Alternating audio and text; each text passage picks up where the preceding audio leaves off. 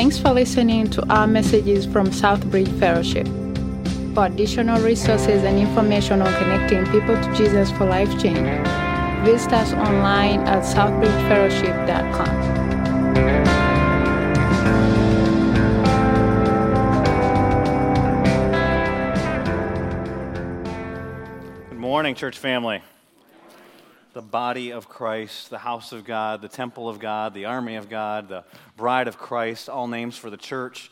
And uh, we've been doing this series called Be the Church. And today we're going to talk about being the body of Christ. Last week we talked about the bride of Christ. Today we're going to talk about the body of Christ. And we're going to be in 1 Corinthians chapter 12. And so if you have your Bible, you can go ahead and turn there. I'm going to pray for us, and uh, then we're going to jump into this message about what it means to be the body. So let me pray. Father, thank you uh, for each one that's gathered here today. You knew exactly who you wanted to be here and for what reason.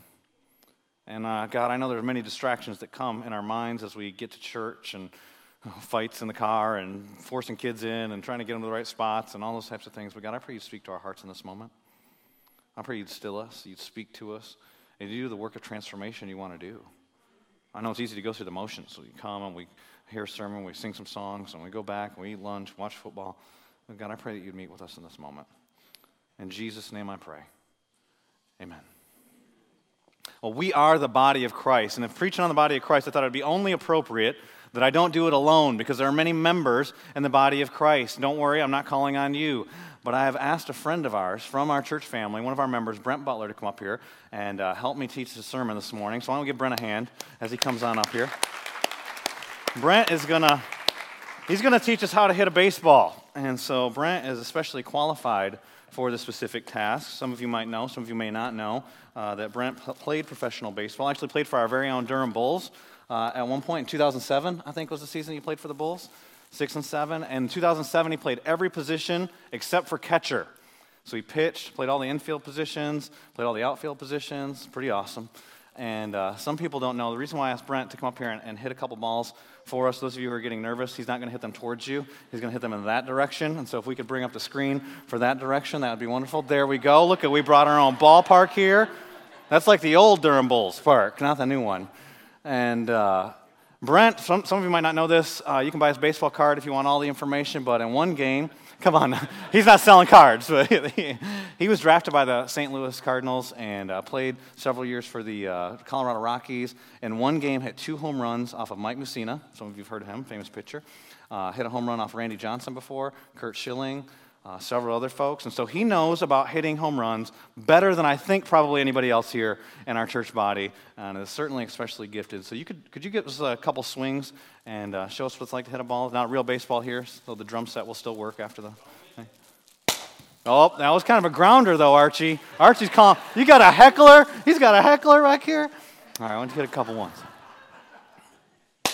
All right, another low one there. We got a couple balls over here. We got to put one over the fence, Brent. There we go. Oh, that's out of that's uh, that's gone. That's still flying. Thanks, Brent. Good job, man. Well, what I wanted to do, not just put on a demonstration for everybody, though, was to kind of talk to us about what it's like to hit a home run. Do you remember what it was like to hit Randy Johnson? Oh yeah. Oh yeah. It didn't happen That often. memory that doesn't go That's all I around. remember. And I remember, I know you've told me before too, just when we've talked as friends. Sometimes there's certain pitchers you can kind of see it coming out of their hand, and then other guys it's hard to see it coming out of their hands, and certain people and all that kind of stuff. And there's a lot to it. Some people debate what's the hardest sport, hockey, you know, skating and the puck and all that stuff, or hitting a fastball. If you don't think hitting a ball like that is hard, I challenge you, go to Frankie's today, get in the fast pitch cage, and see if you can even get the bat around in time for that pitch to come around. I've gone, on- eventually just start holding the bat, like trying to aim it at the thing. It's hard.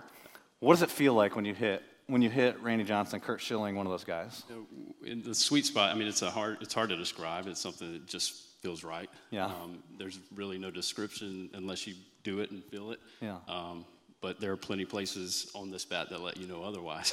What's it like when you hit not on the sweet spot and some of Um, these it- other spots? It can be painful. Um, it definitely grabs your attention. Mm-hmm. Um, if it's cold, it even more so. Yeah. You mentioned before, uh, before it's kind of ringing in your hand. yeah, it's a, it's. I, I don't even know how to describe that either. It just hurts. But when you hit it, what- show me where the sweet spot is here. Um, well, it's a little bit different on a wood bat. Wood bat's a lot smaller, so you're looking at an area probably this big. Um, So you think about that. Hold, it, hold those fingers up there. Think about some of these pitchers are throwing 100 mile an hour pitch, They're the best in the world at it. You're the best in the world at hitting it. Now, to those of you who don't know baseball, you're doing awesome in baseball if you hit what? If you're three out of 10, you're pretty good. So you're hitting three out of the last guy to hit 400 in baseball was Ted Williams in 1941. So if you're hitting 30%, you're doing awesome in baseball. You got this little spot right here. Yep, that's you hit it. it on, and when you hit it, it just feels right. It feels right. It's solid. Um, the sound of it. I mean, everything. So, Okay. yeah. Do you know when you hit it? Sometimes it's gone. Uh, uh, yeah, yeah. So, You don't have to very often for watch me, it? But yeah, you do. Okay, When you play that's long awesome. enough, you, you, you do. You know. Sweet. All right. Thank you, Brent. Let's give him a hand. Thanks for coming. Thanks, brother. Appreciate it. Me take this. How in the world does that tie into 1 Corinthians chapter 12? Let me tell you how. The athletes know that there's a sweet spot on the bat, and like Brent said, it's pretty small, pretty small spot on this bat. The engineers have designed the bat to have this sweet spot. Here's why it applies to us today as we talk about this. Each one of us has been fearfully and wonderfully made. Psalm 139 tells us that. God's uniquely made you. Also, Ephesians chapter 2 and verse 10 tells us that, that we're God's workmanship. He's weaving us together. Poema is the word that's used there, it's a Greek term. And that God's got works for you to do, specific works. Those of you who are believers in Jesus Christ, so I'm not speaking to everybody today, but those of you who've placed your faith in Jesus, you believe in his death, burial, resurrection for your salvation, you placed your trust in him, you've repented of your sins, you've asked him to be your Savior. You receive the Holy Spirit at that point. Not only does the Holy Spirit come to live within you, but you get what are called spiritual gifts. That's what we're going to talk about in 1 Corinthians chapter 12. And today I'm going to ask you the question what is your sweet spot? Your sweet spot is that place where God's uniquely made you, Psalm 139. He's got a plan for you, Ephesians 2:10, and he's gifted you, 1 Corinthians chapter 12. When all those things come together at the works he has for you to walk in, the need that is before you at this given moment, that's your sweet spot. Here's what you need to know about your spiritual gifting, though, before we even jump into the text it's dynamic. Some of you might come in here thinking, I know my spiritual gifts. When I first trusted Christ 20 years ago, I started teaching a Sunday school. That's what I do, and that's what. They're dynamic in the sense that God can change them. If you don't use them, you're not faithful with them, He can take them away. If He wants to gift you for something else that you haven't been gifted at in the past, He can give you that gift. For instance, maybe you're walking out of here today and you are a gifted leader, a gifted administrator, but there's trash in the parking lot. Maybe God's saying you're now gifted in picking up trash. And that might sound silly, but He may just do it that way. But He's uniquely gifted each one of you. And so you might have the same gift I have, but it might not be the same because we've all been uniquely, dynamically gifted. And it's when that gifting comes in line with God's plan and the need that you walk in your sweet spot. So, what is your sweet spot? Not 10 years from now, not 10 years ago, today. That's the question I want you to ask yourself as we walk through this passage of Scripture in 1 Corinthians chapter 12. So, if you have your Bible and you haven't turned there already, 1 Corinthians chapter 12. What's going on here as we do this series called Be the Church is that Paul's writing to the Corinthians about what it is for them to be the church, but they're living in a time where it's hard to even be a Christian. Can you relate? There's three things you need to know about the city of Corinth before we read any of this letter.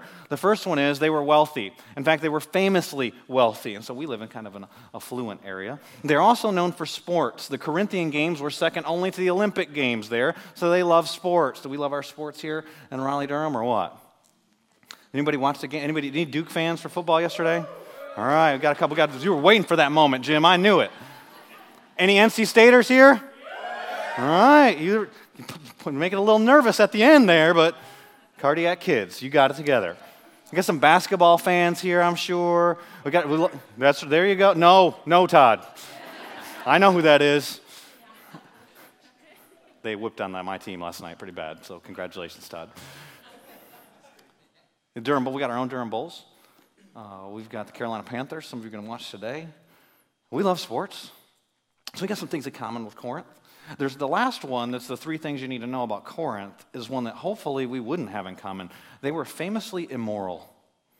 In fact, they would say about the Corinthians to, to Corinthianize was to, if, you, if someone said your girlfriend was a Corinthianizer, that wasn't a compliment. That was bad news. In fact, Corinth was known because they had this, this uh, hill that kind of stood above the town, and on the top of it was the temple of Epaphrodites.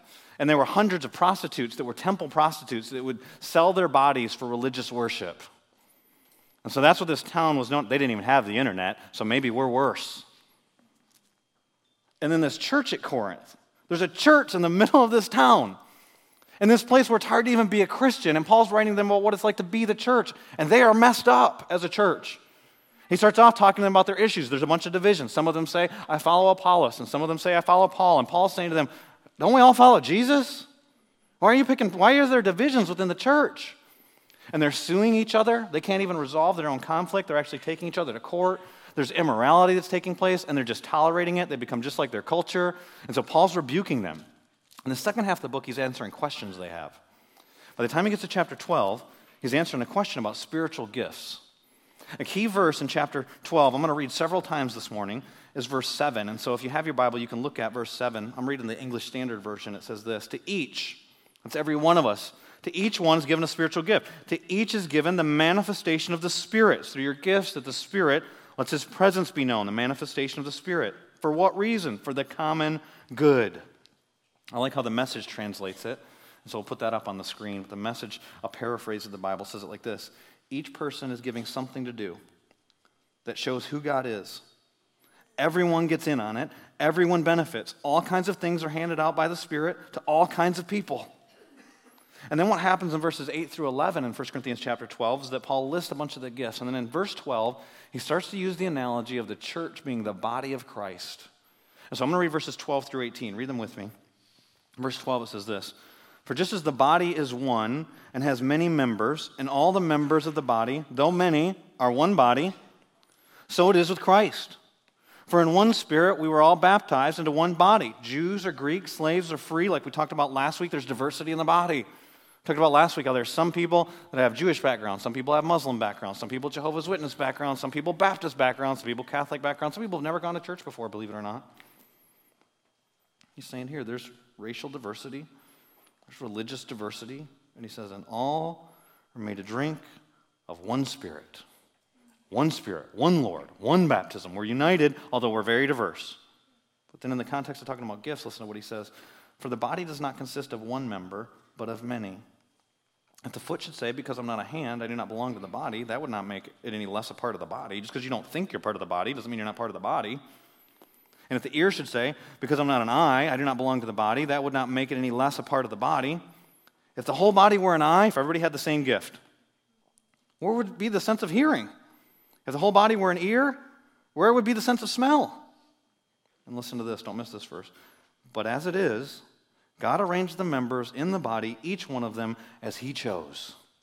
He's got a specific plan for you, a specific plan for each one of us. He's gifted each one of us. He's brought us, each one of us has a different story that we come with. Each one of us has a different background. But each one of us that's placed our faith in Jesus Christ is part of the body of Christ, and the body of Christ has many members.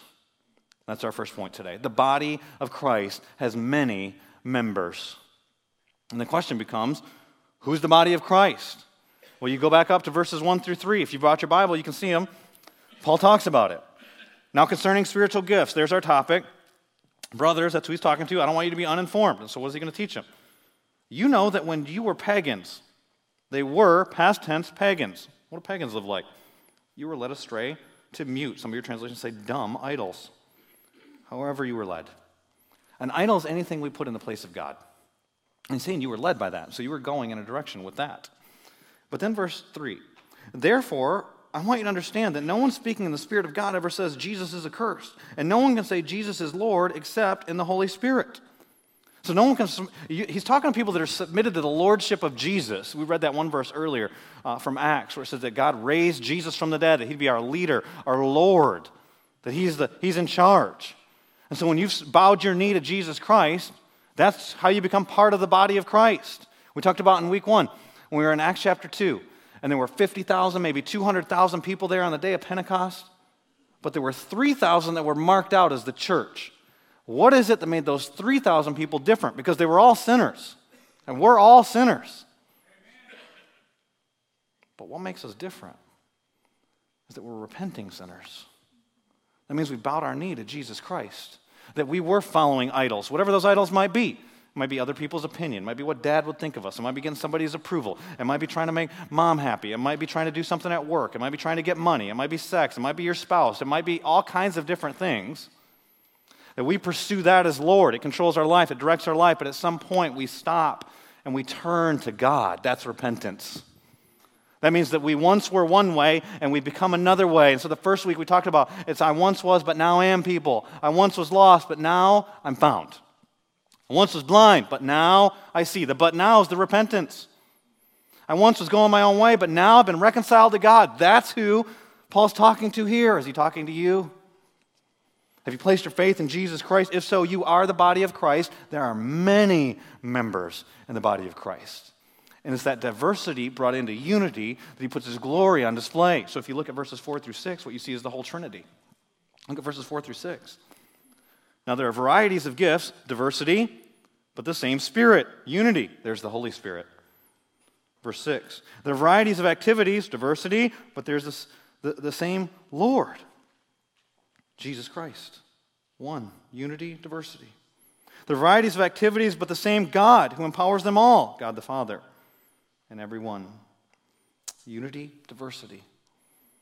And here you've got in verse 7, and he says this to each, every one of you, everyone. No one's, it's not just the ones that God really loves. It's not a, special one. It's not the one who's pray a lot more, who's read their Bible a lot more. Everyone, every member of the body, every repenting sinner has been given a gift, a manifestation of the Spirit. That's how God's presence is made known. For what reason? The common good, not for your self actualization, not so you can feel better about yourself, not to know your true identity but for the common good of who? He's talking here to the church at Corinth, to the church, to your church.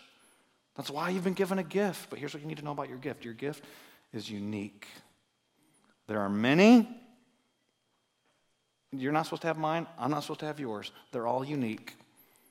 Max Lucado, in his book called Cure for the Common Life, and maybe where I got the analogy for the, the sweet spot here, because the subtitle is Living in Your Sweet Spot, says this Da Vinci painted one Mona Lisa. Beethoven composed one fifth symphony, and God made one version of you. He custom designed you for a one of a kind assignment. That's Ephesians chapter 2 and verse 10. For you are God's workmanship, his poema, his masterpiece. And everyone here comes with a different story. Just know that. Just know that truth for the rest of the life of this church, okay? Anybody who comes to this church one time or they come and they become part of what's happening here, everybody who walks through those doors has a story. And some people, that's like enlightening to them because they're going through so much pain and they talk to somebody else who's been through something like, oh, I guess everybody has a, everybody has a story. Everybody's got sin in their story. Everybody's got pain in their story. Most people have some victory in their story. We've all got a story. So everybody that you're sitting by right now has a story. And they're different. There may be commonalities, there may be overlapping, but they're all different stories, and God uses that. And you're all different. Psalm 139 is one of my favorite passages of Scripture in the whole Bible. It's the first passage of Scripture I studied as a believer. And I remember going through it and realizing how well God knows me. If you read Psalm 139, it says that He knows your thoughts before you think them. Think about that. He knows your activities before you do them. He knows your words before you say them. And then get this truth He still loves you. And so you're unique. You've been fearfully and wonderfully made, Psalm 139 says. He wove you together in, in, your mother's womb. But even before you in your mother's womb, Ephesians chapter 2 and verse 10, yeah, you're God's workmanship, created in Christ Jesus to do good works, which He prepared beforehand. That was before time, by the way. He had a plan for your life before you were in your mother's womb. And then here it talks about that you've been gifted, but everybody's got different gifts because verses 8 through 11 then go and list the different gifts. And you look at verses 8 through 11, I won't read all of them, but here's some of the gifts utterances of wisdom utterances of knowledge, faith. Wait a minute, we're all supposed to have faith. That's right. But some people have a level of faith. It's like a supernatural ability to trust God. But we all have to have faith. It's the same as prayer. We're all supposed to pray. Same as giving. We're all supposed to give. But some people have this gift gifts of healing, of miracles, of prophecy, uh, of speaking in tongues, of distinguishing the spirits, of interpretation of tongues. And these are the ones that are in 1 Corinthians chapter 12. There are other lists in other places of the Bible that don't match this list. If you want to study this more on your own, go to Romans chapter 12, read verses 4 through 8. You'll see a different list of gifts there. The gift of administration, some people have. The gift of giving, some people have. The gift of mercy, some people have. The gift of leadership, the gift of teaching. There's a, a different list there. And then you can go to Ephesians chapter 4 and verse 11, and you'll see a list of offices. Some are evangelists, some are apostles, some are prophets, some are teachers. You go to 1 Peter chapter 4, verses 10 and 11, and you'll see that Peter just makes it real general. he says, Some have the gifts of speaking, and some have the gifts of service. And he just gives these categories. And if you go to the Old Testament, you'll see even different gifts there. And you'll see it's real clear in the Old Testament that some gifts are given for a time and then not given for another time. In Exodus chapter 35, verses 30 and 31, it says this Then Moses said to the people of Israel, See, the Lord is called by name. And I can't say this guy's name. Isn't that ironic? Bezalel, you look it up on your own. the son of Uri, son of Hur, of the tribe of Judah. And then listen to how God's gifted him. And God's filled him with the Spirit of God. Remember the manifestation of the Spirit, verse 7? With skill, with intelligence, with knowledge, and with all craftsmanship. So he's got the gift of crafts with glitter and glue. I don't think that's what it meant right there, but there's all these different categories of gifts. And so some of you here may be gifted in teaching, and then I have a gift of teaching. And so the we, but your gift of teaching and my gift of teaching aren't the same. You know why? Because you're unique and I'm unique. And the opportunity before you and the plan that God has for you is different than the, the plan He has for me and the opportunity before me. And so your gifting and my gifting aren't the same. So you got these categories. Maybe somebody has the gift of mercy and somebody else has the gift of mercy. Doesn't mean it's the same gift. It's a unique gift for each one of us because we're unique individuals. And so somebody has the gift of giving, somebody else has the gift of giving. Both gifts of generosity, both fit in this category, but how they express themselves may not be the same because they're unique. Here's why that's good for you to know. Because after the service today, if you go to our Be Involved table, there's a test that you can take. If you've never taken the test before, if it's been years since you've taken the test, we want you to take that test again. It's called Assess Me, and it kind of gives you an idea of what some of your strengths might be based on some questions you ask. Now, if you want the test to say something, you can make it say that. You're all smart enough to figure that out. But if you humbly just go to it and say, This is where I'm at right now, at this stage of my life, then the test is going to give you some categories. That doesn't mean you have it figured out. Now you've got some categories to use. But what you need to do is live in community with people, people that love you enough to speak truth into your life. Try some things out, just trial, trial and error, working through some stuff, and you find out where your sweet spot is. But here's the temptation that's very difficult for most of us. Most of us suffer from what's called gift envy. Even if you're envying somebody's gift it's the same gift as yours. Two people can have, both have the gift of giving, and one person thinks about the other person, well, if I had as much money as them, I'd get buildings named after me too. somebody has a gift of mercy. Well, if I just had their platform, I could use my gift more. And we have this tendency for our eyes to go to other people's gifts and start thinking about what their gifts are and wish that we had their gifting. It reminds me of a passage of scripture in, in John chapter 21. In John chapter 21, Peter's getting restored by Jesus. See, Peter blew it. He denied he ever knew Jesus. And, and I love Peter. He gives me so much hope because he blew it so bad. And so when I blow it, I'm like, God, you still have a plan. I'm still breathing. You still got a plan for my life. And so here's Peter. He denied he ever knew Jesus. Then what happens? He goes back to his old way of life. He's not just fishing as a hobby, he's going back to an old way of life. And then he's out there fishing. It's not working. Ever been in that place before where you're trying to force your thing? And then Jesus, I don't know if Jesus mocked people or not, but it kind of seems like he's mocking him. Why don't you throw your net on the other side, Peter? yeah, I think I haven't tried that, Jesus. I've been out here all night. Throws his net on the other side of the boat, catches a whole bunch of fish. Then Peter, fashion, he runs to the shore. Jesus already has fish. I don't need you, Peter. I don't need your fish, but I love you. Let's have breakfast together. They eat breakfast. When breakfast is done, he asks Peter the same question three times. Do you love me? I do. Do you love me, Peter? The third time, the Bible says that it grieved Peter's heart that he had to ask him a third time. He's asking him a third time because he's restoring Peter. Peter denied Jesus three times. After that's over with, then what Jesus does is he tells Peter, You follow me. Same command he gives to all of us. Two words follow me. All of us have to obey that command. We're going to follow Jesus. Follow me. And then he tells Peter how he's going to die. And the way that Peter's going to die is by crucifixion. Nobody wants to hear that. Don't you want to know God's plan for your life? Not if it's that. The very next verse in John chapter 21, it says that Peter turns around and he looks, and John's walking behind him. And then he says, What about this guy? What's your plan for his life? That's the propensity we all have. What about what you're doing here? And then Jesus, I love his response. He says, What is it to you? How does it make any difference to your life, Peter, if I let that guy live until I come back? What if he lives to be 2,000, Peter? Does that matter to you?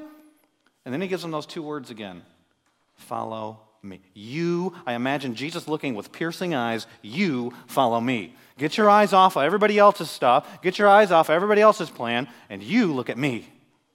That's where you blew it, Peter, when you're out on the water. You took your eyes off of me. And the same with you, and the same with me. And our propensity is to start looking at what other people have and how God's using other people and wish that we could be used like that and wish that we could do those things. And Jesus is going, You follow me. I've got a sweet spot for you. And if you start acting like you want a gifting that's not the gifting that I've given you, you're telling God he made a mistake. You're telling God he made a mistake with you. He made you fearfully and wonderfully. You're his masterpiece. So you got to walk in, that's what he made those good works for you, to walk in those good works. That's live in your sweet spot.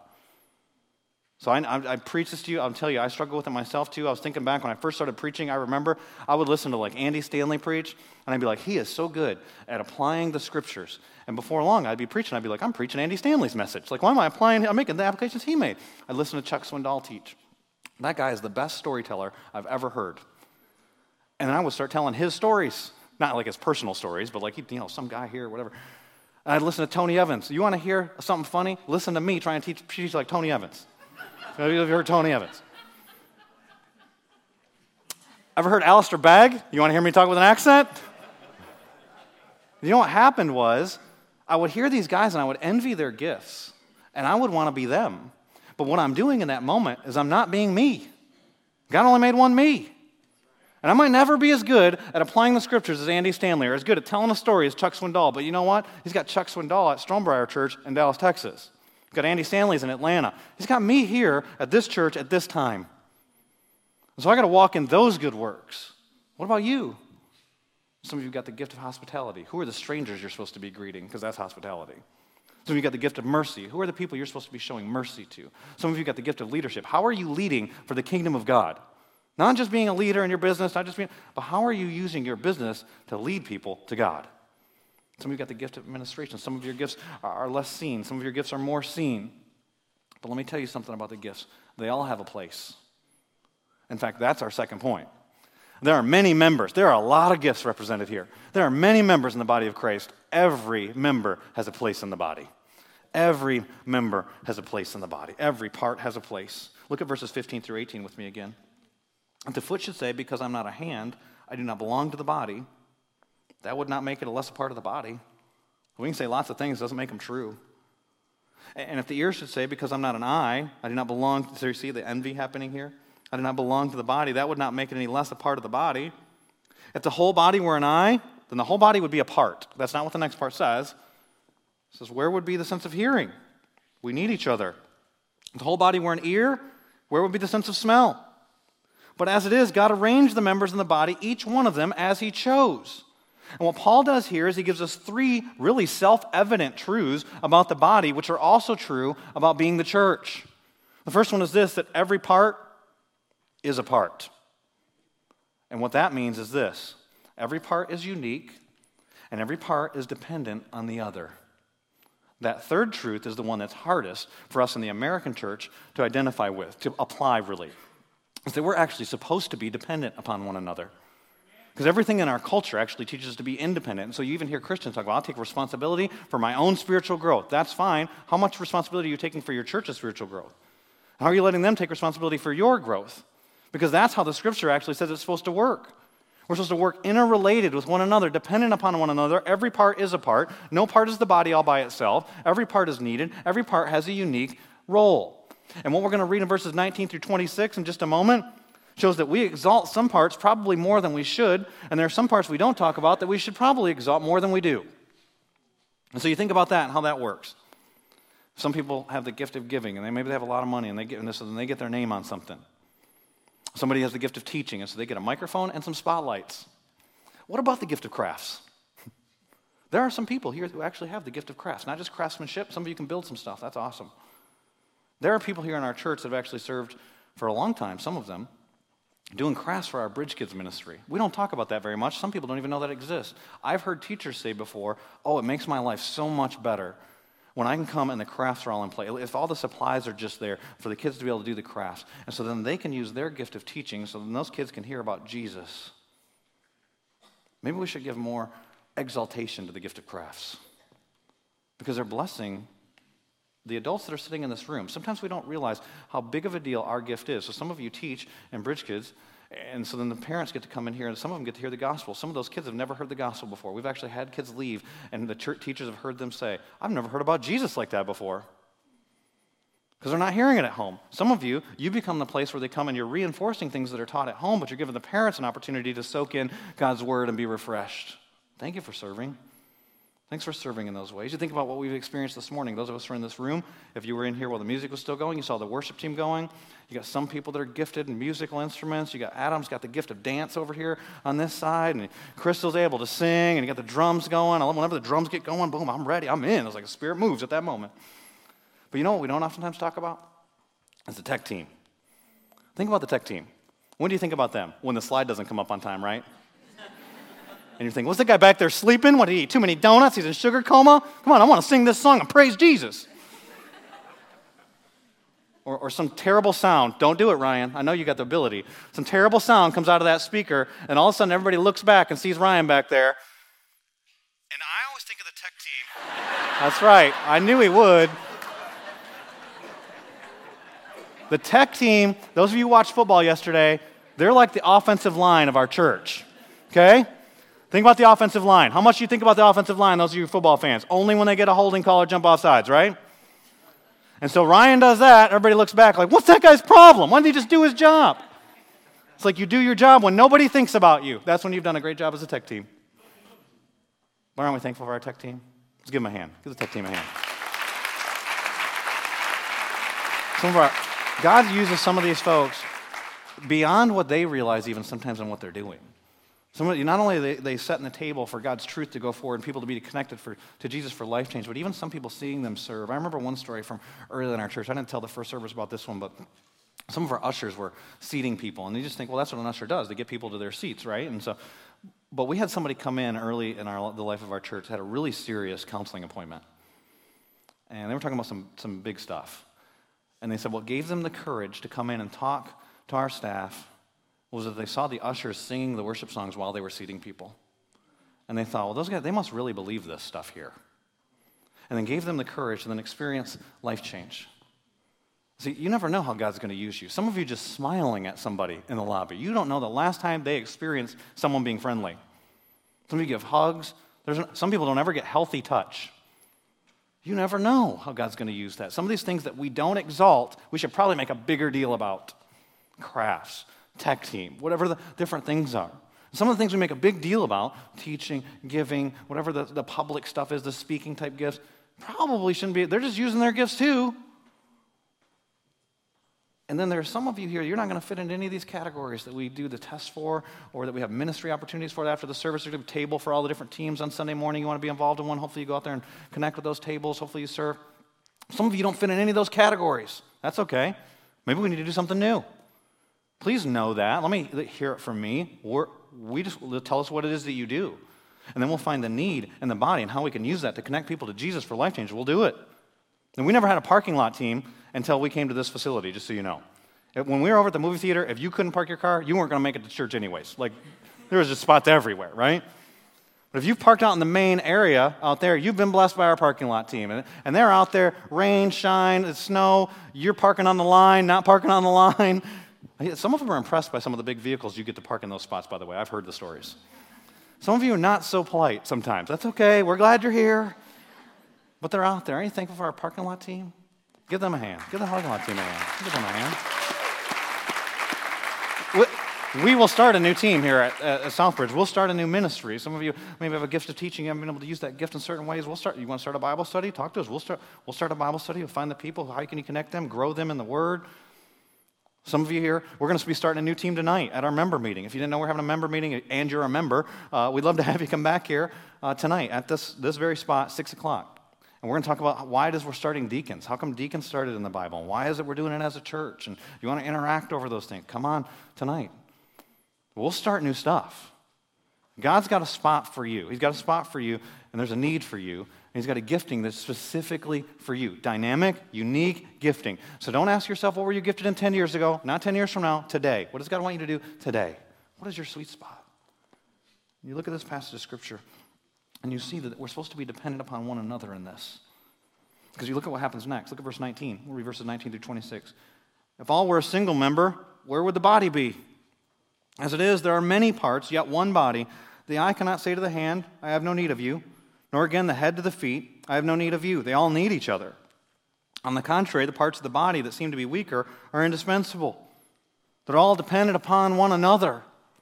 I remember when I first moved here uh, to plant this church, And my wife and I had bought a house. We were building a fence in the backyard. Hired this guy to build the fence. And part of the deal was I had to meet him at Home Depot to pay for the lumber that was going to build this fence. And his name was John. And I remember my interactions with John because John swore like every other word. I may or may not have been judging him. Don't judge me in this moment. I can't remember.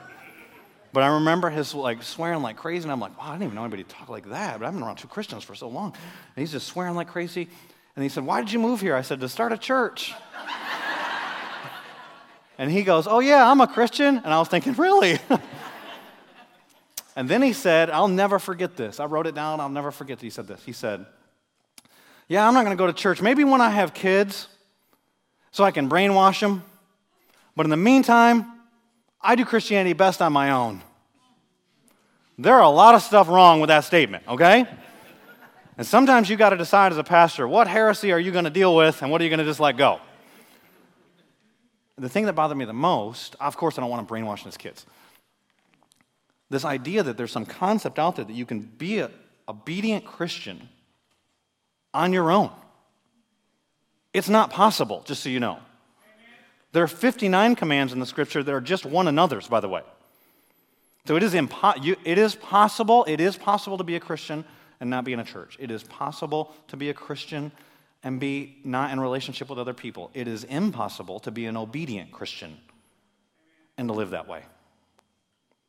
We're meant to depend upon one another.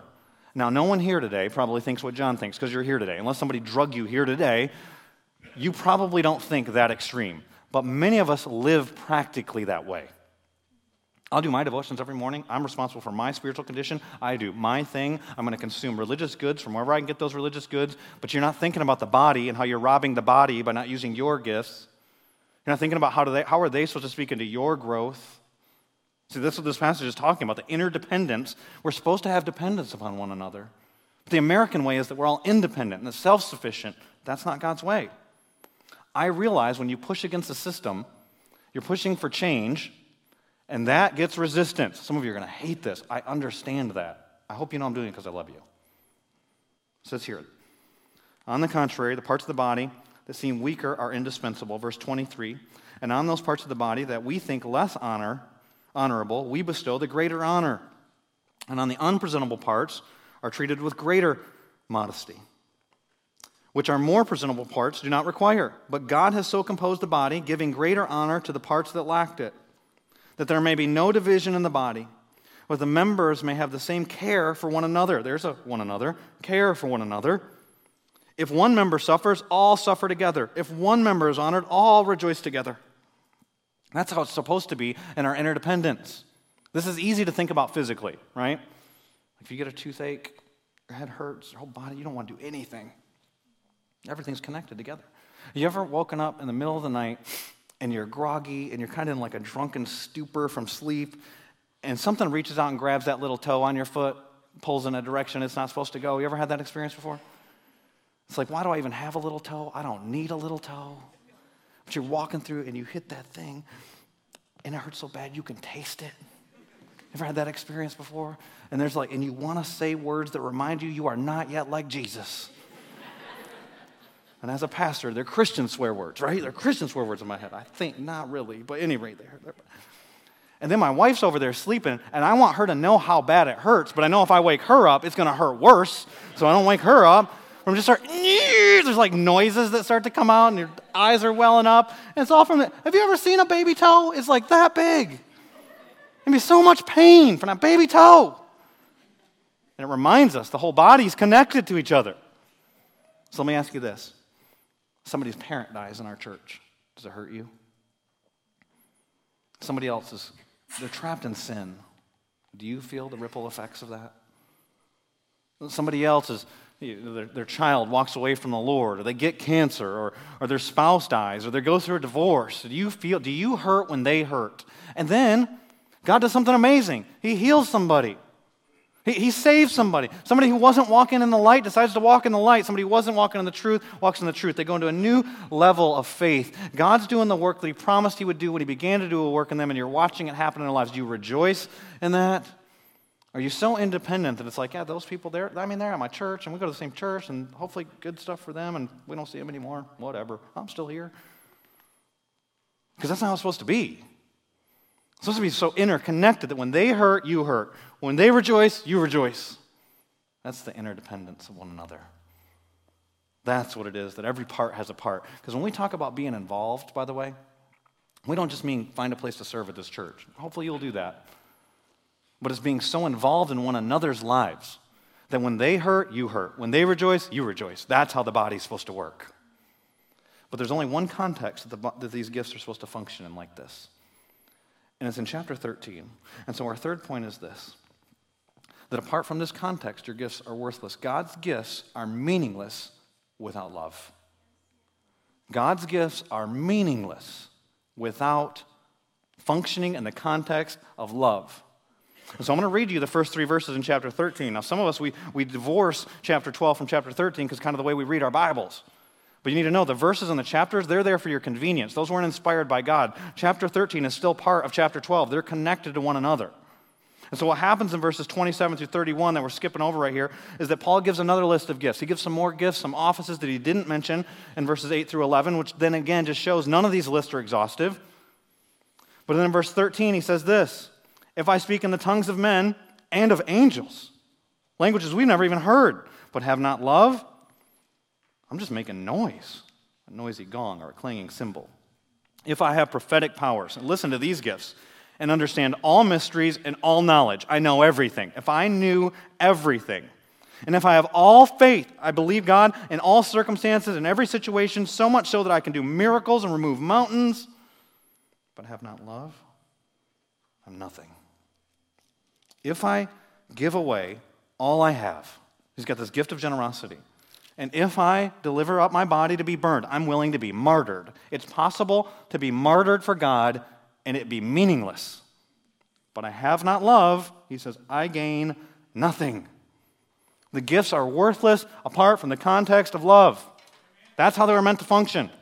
Same as it would have been wrong for Brent to stand up here and hit real baseballs out into the audience.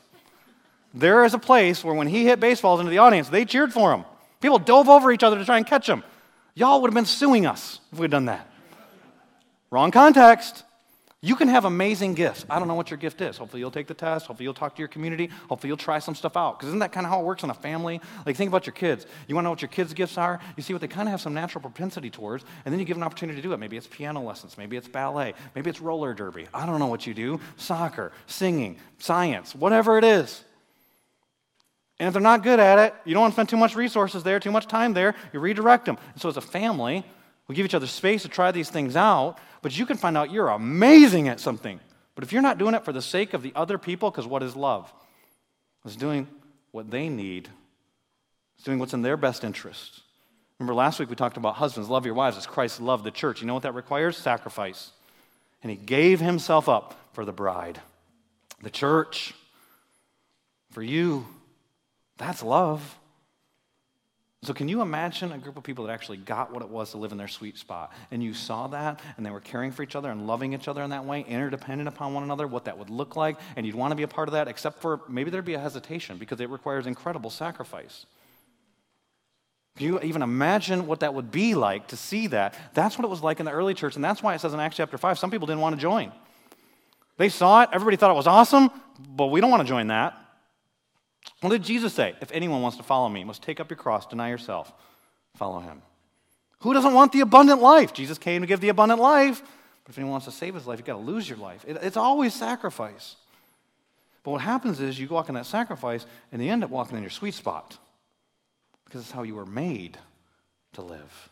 What did verse 7 say? Verse 7 said that each one is given a gift. Each one is given the manifestation of the Spirit, God's presence on display. For what reason? Not your self actualization, not so you can feel good about you, not because you're awesome, for the common good of the body of Christ.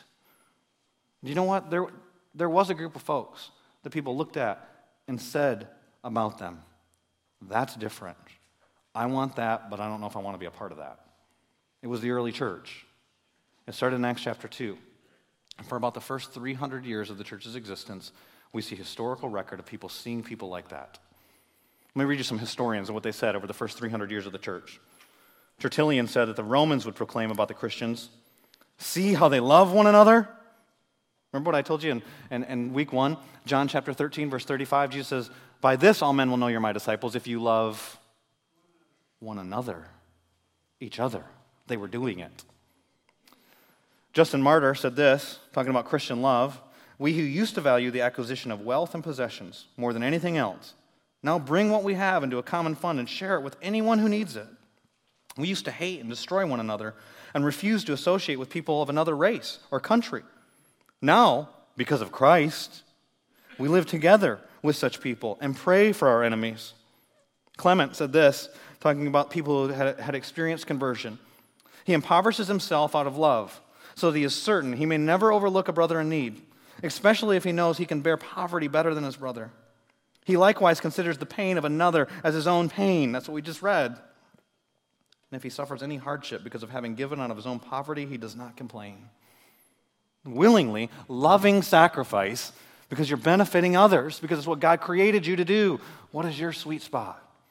It's that place that God's made you. You are His workmanship, fearfully and wonderfully made. There are many members in the body of Christ. Everyone has a place. You've got to find that place where the need intersects with your gifts and the opportunity in the moment. They're dynamic and unique. What is your sweet spot? Let's pray.